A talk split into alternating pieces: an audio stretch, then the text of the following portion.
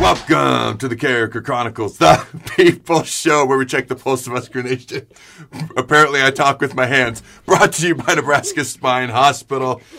I'm joined today by my youngest of 84 children, Jordan Carriker. How you doing, Jordan? Good. Can you say hi? Hi. Can you say happy Thanksgiving? Happy Thanksgiving. All right, now most people know you recently had eye surgery. How are your eyes doing? Good. Good. Did we just see the eye doctor for your 6-week checkup and he gave us a thumbs up? Mm-hmm. All right. Can you say go big red? Go big red. You excited to be on the show today? Mm-hmm.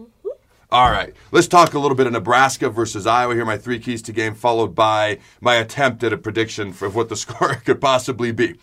Okay. Now, as I'm sure you've all heard, the life-altering, world-shattering news that Logan Smothers is going to be starting at quarterback. Adrian Martinez will not be playing versus Iowa. Heinrich Harburg may also potentially get some snaps as well. And, you know, I follow Cornhusker memes on Facebook and Twitter, and they put out a funny thing. You know, get a chance. If you get a chance, go check it out. They're like, we are a fickle bunch. Go Big Red. Talking about Husker fans. And it's Dwight Schrute. I would hold this up, but we practiced before the show, and you can't see it. And it's Dwight Schrute from The Office, and he's just straight-faced. And the first, it's like four different boxes. It says, Frost should have benched Adrian in the Illinois game. The next box, same face. Frost should have benched Adrian against Oklahoma. Frost should have benched Adrian against the Purdue game. And then the last one is, Adrian's out against Iowa. And Dre Shoots like freaking out because we are a fickle bunch. Let's be honest. All right. Nebraska. I've talked about this before. We are a team that does the big things pretty well and the small things pretty badly. Well, Iowa is a team that does the small things phenomenally well. So my first key to the game is we have to win two of these three battles. The field position battle, the turnover battle, and the penalty battle. We have to win two of those three things.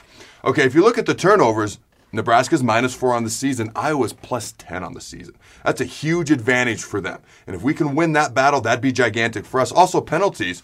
Nebraska has 58 total penalties on the year, averaging 45 penalty yards a game. Our opponents are 57 penalties on the year total, and they average 48 penalty yards per game. Okay, Iowa, as we know, they don't out-athlete people. They don't really do anything fancy. Okay, what they do is they out-tough other teams, and they just don't beat themselves. We're a team that has better athletes, okay, more athletic, and we're still playing really hard, but we tend to beat ourselves, if we're being honest. We have to win two of these three things as a team and to help out our quarterback and put him in the best positions possible. Okay, he's a freshman. We got to help him out. Where do we start with the ball on offense? Field position, turnovers. How many more possessions can we get for Logan Smothers? And penalties. Hey, 1st and 10's a lot easier to get than 1st and 15 or 20. Next up, red zone offense. Are you having fun? Good. Thank you for joining me. You give me 5? Yeah, okay. Don't pancake me on my own show here. All right. We've struggled all year with red zone offense. This is not a secret. We had 2 red trips into the red zone versus Wisconsin last week, which resulted in 0 points. 2 of our trips anyways. Okay, here's what I propose. And I've said this before, and I'm going to say it one more time because I really think we should do it. No more field goals for the rest of the year. Always go for it on 4th down.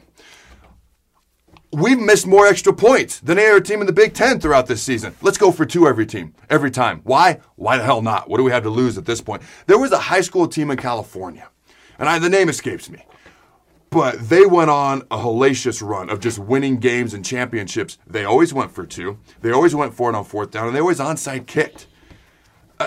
There's teams in my local area that always onside kick, and they're some of the best teams in the area. I don't know if you want to do that every time in college football, but maybe throw a couple in. Why? Because why the hell not? What do we have to lose? Also, my biggest key for the red zone, run the option. Wisconsin did not know how to stop it. I think had we ran it more, especially on the 4th downs that we had down in the red zone, I think we would have had success. I kind of get a feeling Iowa's going to, you know, I doubt if they're going to know exactly how to stop it, at least right off the bat either. Plus, it plays right into what Logan Smothers does really well, which is running the football. Last but certainly not least, okay, and it was funny, when I was coming up with a third, you know, what could be a third key to the game, I originally wrote down protect the quarterback and establish a run game to help Logan Smothers. What fun is that? That makes too much sense.